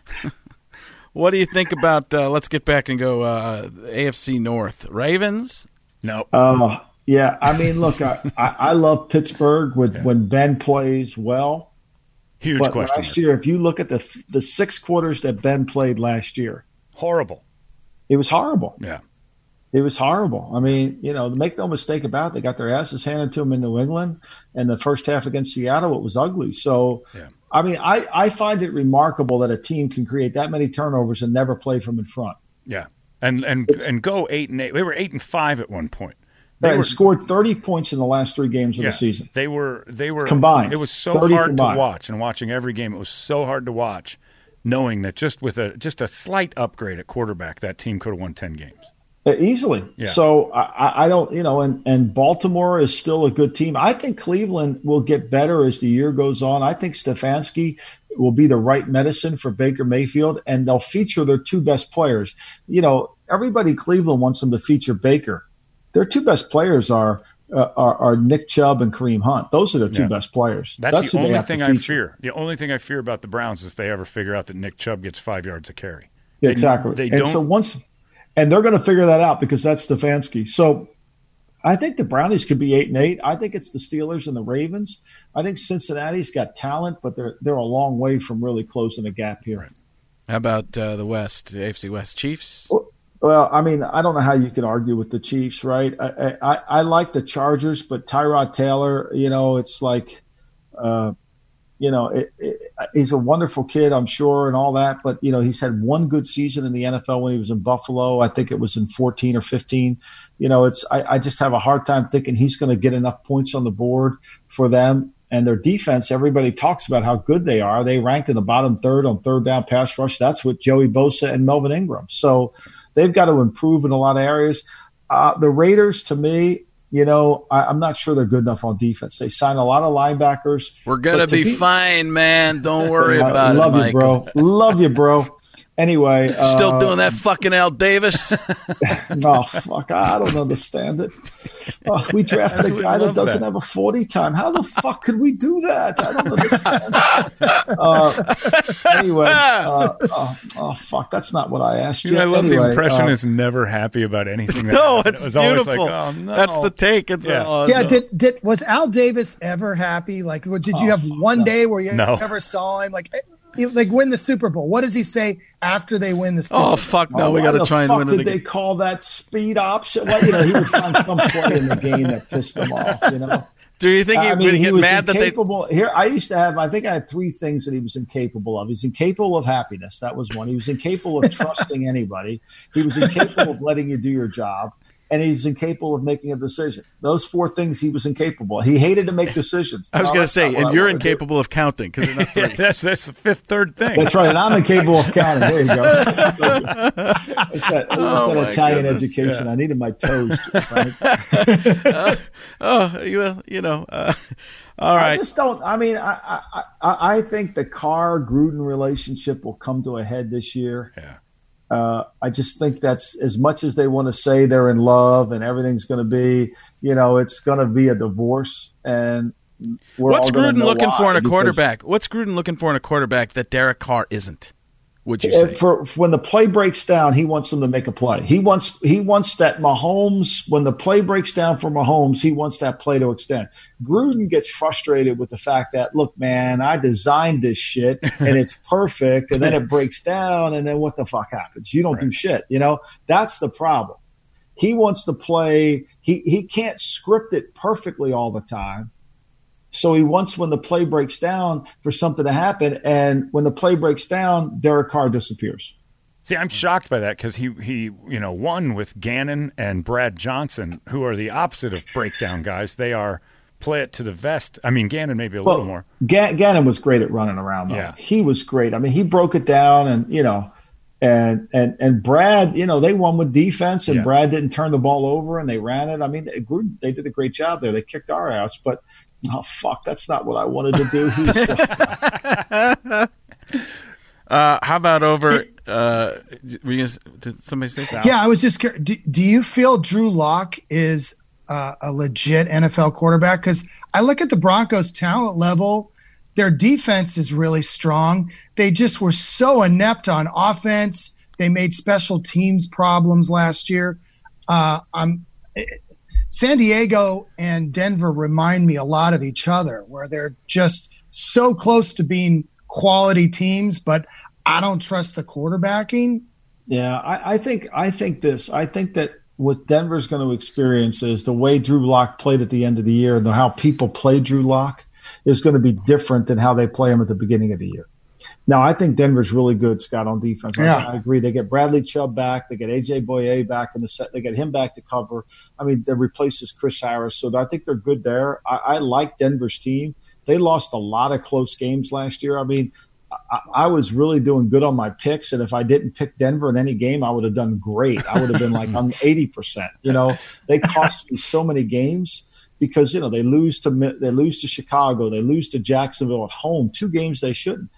I, I I worry that Lock they're overvaluing Lock. Like if you said to me, put Cam Newton on Denver's team, I think Denver would be a legitimate conversation of beating the Chiefs. Wow. Really? Yeah. Wow. No, they're really good. They just were so inept at the end of the games.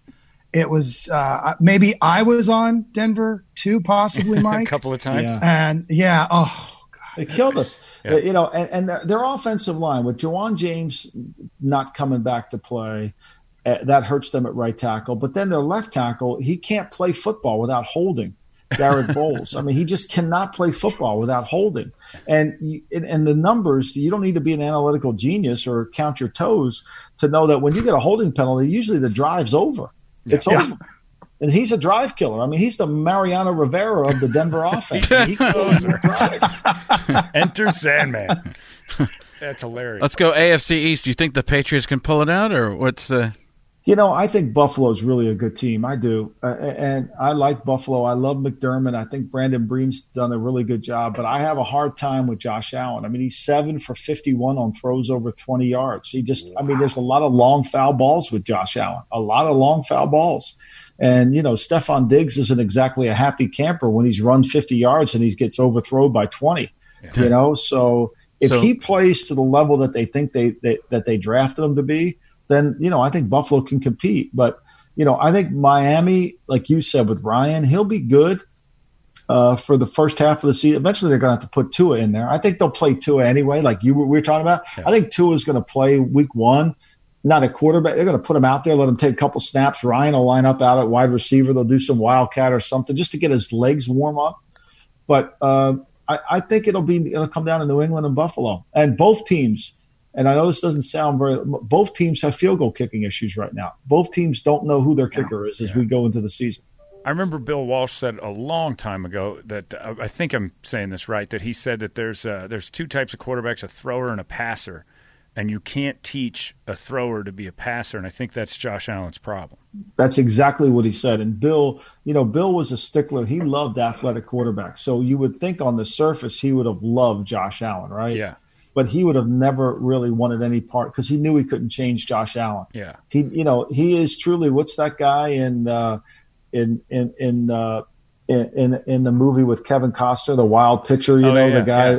Uh, uh, You know, Ricky Vaughn? bull- bull- he's Ricky Vaughn. Yeah, I mean, he's Ricky Vaughn. He just, you know, it's it, uh, maybe you know Susan Sarandon can help him, but I don't know. It's going to be a challenge. it was Nuke LaLoosh. Yeah, you, Nuke you and LaLoosh. we're doing Bull Yeah, Durham. I- You're I doing Bull Durham. movies. We have And Bull Major Durham League. and Major League. Either way, same guy. But yeah, there's, Same there's guy, right? There's no Right. getting Josh Allen's brain to wrap itself around touching the ball. He just wants. Yeah. He's always been the kid who showed off throwing at 85 yards.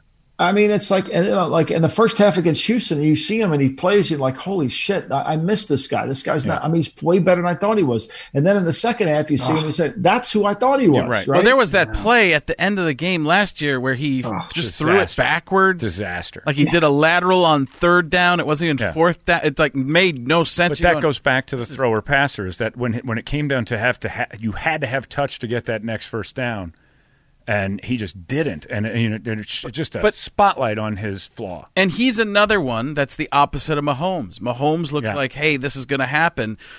I just watched him. You know, the, the camera goes in on a close up, and you look at Josh Allen's eyes, And and, he looks scared. He looks Yeah. deer in headlights, kind of look like, "Wha- I don't know what's going to happen. I'm, It, it looks way too big for him. He's like, Yeah. are we in Cheyenne here, or where Right. are we? You know, are we in Laramie? Like, it's like it's like way too big for him. I remember watching Aaron Rodgers in his prime, and he was giggling at the line of scrimmage. He's just he's looking around. He's got this you know overconfident smirk because he pretty much has a feeling of what's about to ha- what's about to go down. I don't see that as much anymore, but that's the opposite. Josh Allen just looks like oh no. But can you can you QB whisper that out of a guy? I don't think you can. Yeah. I don't think you can. I think that's the problem. I think I don't think you can improve accuracy because it's like a golf swing, right? It's like okay, we'll go to the range and we'll change our golf swing and it looks good. And then when all of a sudden, you know, when the pressure's on and you're in the third round of the Open and you got to, you know, that swing falls apart on you. Yeah. You know, I think it's the same thing. I know it's different sports, but it's the same thing. It's a mechanical thing, and if it, you can't change it, you're going to revert back to who you were. Yeah. And there'll be moments where he makes throws, and you say, "Okay, it's." But then, like they had, they had New England beat last year in New England, and he missed three or four throws in that game, and you're like, "Shit!" If he just makes these throws, they're going to. Yeah. And they're easy throws; they're not that hard. Yeah. Early in the game, he was overthrowing people in that one, and they Yeah, I mean, it's like he's coming open. out with a with you know, he just like you said, he's a thrower. He's not a passer. Yeah.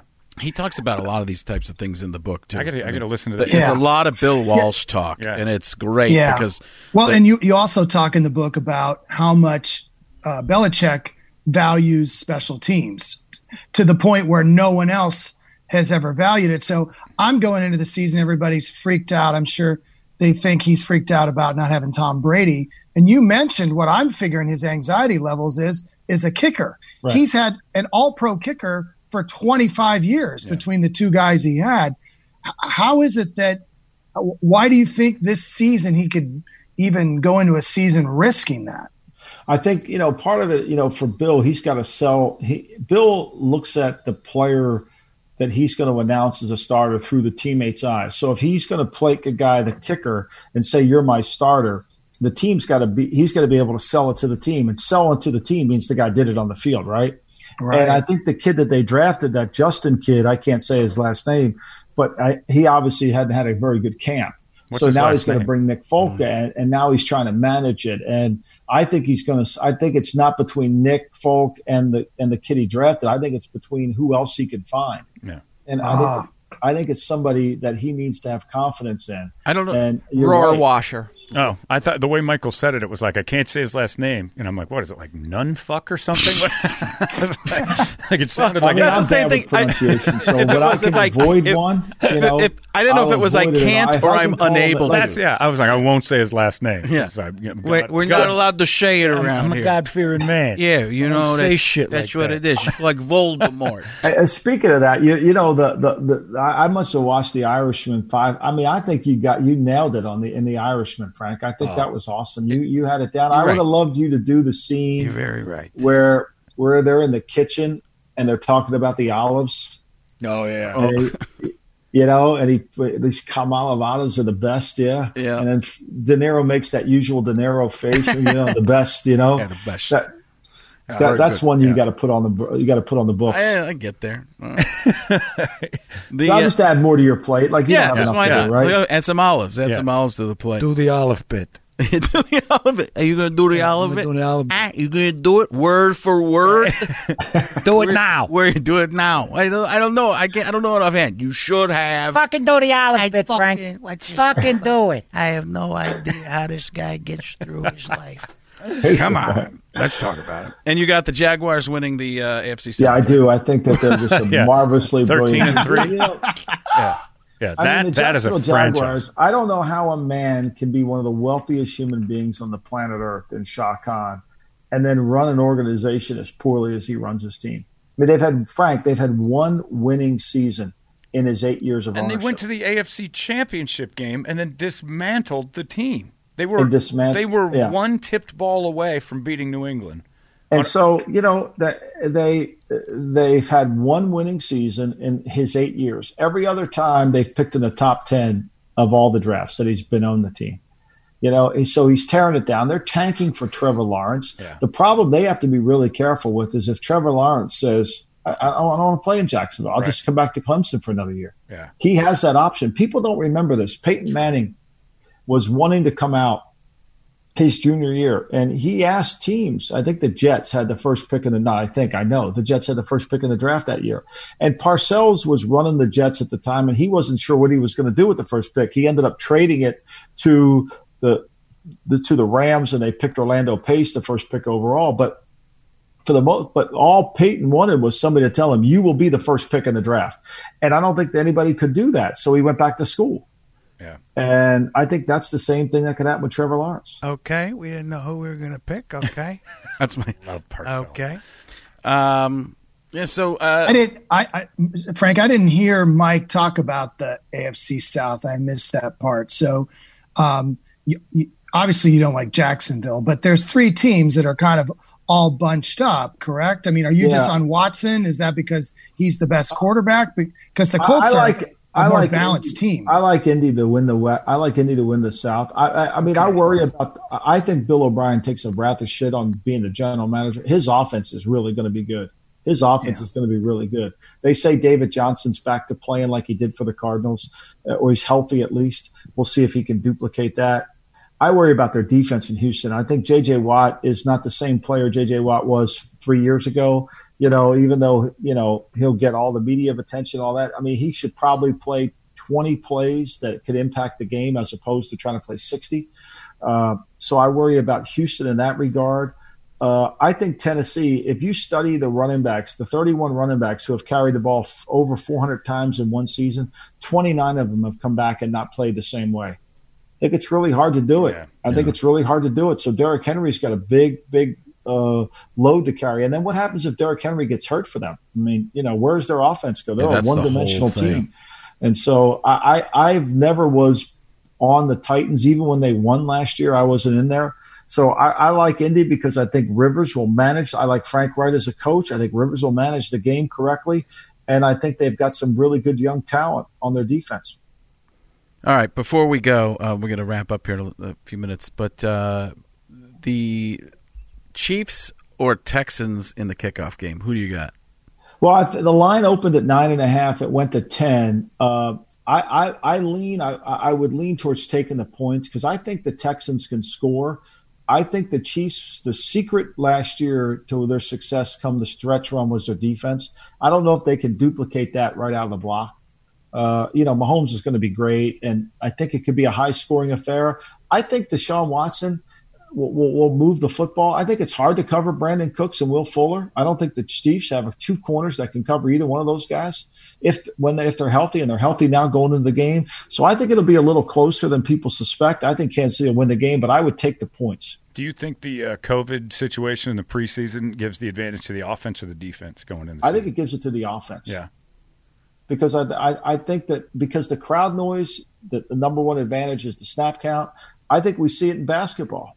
You know, I think there's that. You know, the, they're scoring more now. The playoffs have come back. The unders are now back in vogue in the in the playoffs, but the overs, when they first went down to the bubble, they, they, everybody was cashing over tickets left and right. And like you said earlier, defenses are going to simplify, That's so they're going to make them work the ball down the field, so it doesn't look so they don't get these big easy plays because somebody missed an assignment. But I just kind of right. feel I just feel like the speed of defense going into this thing is going to be eye opening again. Like you said, you can't simulate that, and every offense, no matter how uh, cohesive and old they might be, are still going to be like, oh yeah, I forgot. Rookies are going to struggle. Oh, rookies are gonna be That's going to be Really the toughest struggle, thing. yeah. I mean, because they're who you talked about older teams and that being really bad. Yes and no. I mean, there's a little element of people. If there's veterans on defense that know what they're doing and can lead their team on that side of the ball. They've got an advantage over uh, some teams. I mean, we just don't know. We obviously it's to so interesting to see. yeah. That's that's like, the thing. Who reacts to what? It's it's going to be reactions. It's going to be uh, execution is going to be based on guys who are like, oh, God, I forgot how fucking fast this whole thing is. and the young guys are like, I had. the young guys are out. I, I wouldn't put a dollar on a team that's relying on a guy in his second year or rookie year. There's no way. Yeah. No way. Because I just don't know how, that, at least in the beginning of the year, I, I just don't see anybody coming out of the gates getting it. It can't, you I think can't do it. I think we're going to learn a lot in week one. I think the other thing is guys are going to be exhausted. yeah. Guys are going to be really tired. They're going to be. It's going to be hard. It's going to be like fighting a. You know, they're going to. They're literally going to go fight a fight without sparring. Yeah. Oh, man. Yeah, we don't we don't understand. I mean, that speed. The first time I ever was on the a sideline of an NFL game when I was at Fox, it's you know, 15 years ago, whatever it was. I went down and saw the Packers play the Cardinals. I'm on the sideline, like I've never seen anything that close up, that fast. In that kind of heat, uh, especially, it's like. I don't even Yeah. know what's. I can't. Flat amazing. I don't know how you train this to be. And I think people are probably faster and stronger now Oh, yeah. than they They were were, 15 yeah. years ago. That that, that fast twitch muscle, everything. You really trained. don't realize the speed of an NFL game. It's such a good television game that you don't until you're on the sideline and you really see it up close and personal. You don't really visual. It's it's it doesn't translate as fast to the television audience. Well, have you ever watched life. yourself run on video? like I, I remember thinking uh, when I was younger, I'm pretty fast, Yeah. and then I look at my the video and I'm like, I'm Yeah. pretty slow. Yeah. I am not moving. I thought I had some churn in my legs. There's I I thought I was the road runner. And I look like a, a snail riding on a turtle. It's like my homemade sex tapes. I thought that was going to come out a lot better. But watching it look like a giant rooted tooth trying to hurt away. Yeah. You don't want to. I'd rather Such run. Similar analogy. Yeah, very, very, very similar. I've never taped myself running. Uh, That's what I'm saying. I'm not that arrogant. Hey, hey, folks, John Madden here, and I'm going to circle the bad spots. Oh my goodness! That well, was awesome. Michael. Thank you. You have the different. You've got a bunch of stuff going on. Uh, you've got uh, the, the one of the shows you do is about gambling, right? I do V I do VSiN every day, the Lombardi line from twelve to one. I do it on weekends from ten to twelve. At the I'm going to start the Borgata this week. They've actually Oh. opened up, Oh, cool. so uh, hopefully they'll you know uh, they're let they're letting people inside. And then I write for the Athletic and I do my podcast. So yeah, it's it's it's good. It's it's it's great to have football back. It's great to be busy, and hopefully I can keep working on this other book and get that sold too. Awesome. I, I tell you, I I tried to get into a little bit of baseball. Uh, nothing happened. Basketball, I haven't been able to get into. I don't know. I've been loving basketball. Really? Yeah. That's, Okay. It's it's really won me over. This. I think that tournament system was excellent. The Okay. Way, the way they presented it was great. and then, uh, but I am really looking forward to football. Yeah. I don't know. It's that I, me too. I think America's looking forward to football. Yeah. I think we are. I think you can see it in just the college games and how much enthusiasm there is towards football. You know, it's like I can't get into hockey, and it, hockey's a hard sport to bet on. Not that I bet, but it, it's hard to do that. But football is just it's the Yeah. perfect sport to play fantasy and to bet, and it just captures our imagination. And we need it right now, really, as a country. We need it badly. I just hope it doesn't get affected. Me too. That's the that's the one thing we haven't even talked about. But man, I don't know what well, happens. but I think I think they the, the players and the owners have, have mutually agreed upon. Unlike baseball, which those two th- those two sides can't agree on anything. True. I think the players are really working hard. I, I, I'm sure Frank, you talked to Steve Keim. I mean, they're, the players are disciplining themselves as much as the teams are trying to. The players want to play as much as anybody, which really makes it it makes it really. I think football. There is a lot. It's almost like being in the army or the armed forces. Yeah. you have to have discipline, and it's Or the whole team concept, or you're gone. In basketball, like we talked about, it's a little bit earlier. It's that star-driven league. It's the sh- it's showing off. Football, you can't do that. But there so- is always that one guy that tries to dress a woman up like a Seahawk and get her back into the room. So there is that that one thing that could possibly just throw it all in. that, yeah, uh, just uh, that, that idiot. Yeah, that worked out well for him. Yeah, it worked out great for him. I'm a no name who's trying on the bubble of making this team. Let's dress. And how about that woman? I mean, for uh, she had to hear him say, "Put this on." They'll think you're part of the team. Yeah, And right. what did she look like? Oh my goodness! Ant- it, maybe it was Antonio Brown. they finally found him. We when we went to see the Raiders, they could not find. When we I went and talked to the Raiders last. That was for Hard Knocks. Yeah. they couldn't find. Uh, nobody knew where Antonio Brown was. He'd walk past us when we were in the lobby. Everyone. but everybody's looking Yeah. for him. They thought he was outside. They thought he was behind a plant. Uh, I, I I heard four or five times like, "How's it going tonight?" Can't find my receiver, but other than that, like every like the PR guys were looking for him. Everybody. The coaches had no idea, and I saw him twice yeah, walking through the lobby during the you meeting. heard him They and got angry. you immediately. Yeah. Yeah, they should have hired you immediately. Yeah, actually, like, I, yeah, I'm his. I'm his. Well, he heard his voice and he got mad because Yeah. he's a big Steelers fan. Yeah. So John's just sitting there. and He starts boiling over. I'm like, "What's wrong?" He goes, "I heard him." Yeah, he's right behind me, and I can hear him talking. He was standing behind a curtain, hiding from the rest of the team on the phone, and then he just disappeared. Oh, what? a, It was, in, you could feel that team's energy being good, except for that. yeah. Oh, there. It was Yeah. amazing. The uh, the uh, morale was awesome Incredible. in that room, and then him. Where is he? And then he wasn't. He wasn't. Even, when I did Hard Knocks, he wasn't there. Yeah. He he Yeah. wasn't in the team meeting. Nobody. Everybody but him. Yeah. even injured guys. Yeah. Yeah, it was- even guys who'd a been weird- cut. Yeah. People were cut, came back for it. We saw Jim Plunkett and like uh, two other dudes who'd retired that were in that meeting. There was, uh, and there was a spirit. Al Davis. Oh, Yeah. fuck. Oh, fuck, I was there. God damn it, I was there. Fuck, where's Antonio? Fuck. I love it. All right. Michael, you're the best. Thank you, Thank Michael. you, guys. Awesome Appreciate stuff. it. Thanks, Mike. Yeah. Anytime. Great. Thank you so much. Be safe. Bye bye. All right. Well, that's our NFL. Uh, Kickoff show. yeah, kickoff show. We'll talk NFL one more time this year. That's it. And then No, I think COVID we might do strike. some uh, a little bit more at the end of each show. Do a little bit of. Uh, We're going to talk about the NFL. yeah, uh, yeah. It's not, We're gonna start every last show. Look. year. Huh? His picks last year were like sixty-five percent. Yeah, he was I a mean, killer. It was insane. It- no one's ever reached that kind of level without luck. Yeah. But he is, you know, he understands the game, and Denver was the one team that There's he just always got a crushed killer. on. Or, There's always a killer. It used to be the Lions Yeah. every year would destroy your picks because they almost beat teams and they'd cover spreads barely. And you're like, how did they Right. do that? In games they had no business in. The Lions were always the unfair thing if you parlayed anything. But yeah, I'm excited about this year. I just hope it does. I just, my fingers are crossed for everything. Like just, I'm, I'm excited because it's, it's sort of a sense of normalcy. You can't hide that it's going to be empty.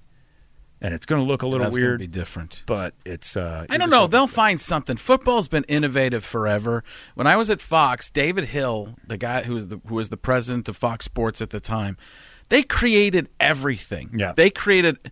You watch one of those old um, football games that Madden and Summerall are doing. There's nothing on the screen. Yeah. Fox created All of the it. clock Yeah. being on the screen, the stats being on the screen, and people were like, "You're ruining the game." Yeah. Now we couldn't watch it without that, and it's people have iPads and phones out during the game. I remember one of my, my producer, Bill Richards. "Well, I don't see people ever, you know, looking at an iPad while they're doing this. Wait, wait, wait, wait, wait. You're watching the game, right? Who's going to be doing fantasy while they're doing the game?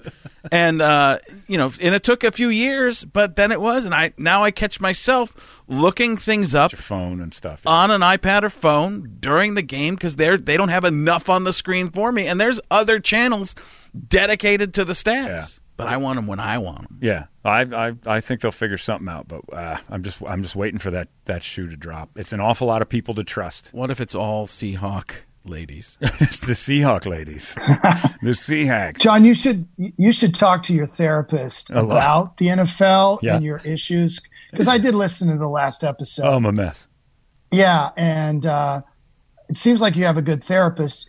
You seem to almost perversely just, almost like you want this to happen because you're just your mind The cannot COVID? let go. Or just me? That, yeah, COVID in the NFL. Oh, yeah. not COVID. Well, I'm setting myself up because I want a low bar. Okay. I, I don't want to. I don't right. want to get overly excited. You want a Roseanne bar? I want That's a. I want a very low. Hey, I'm same as Louie Anderson. That ass back there? I want uh, Yeah, go ahead. Grab that thing. Have at it.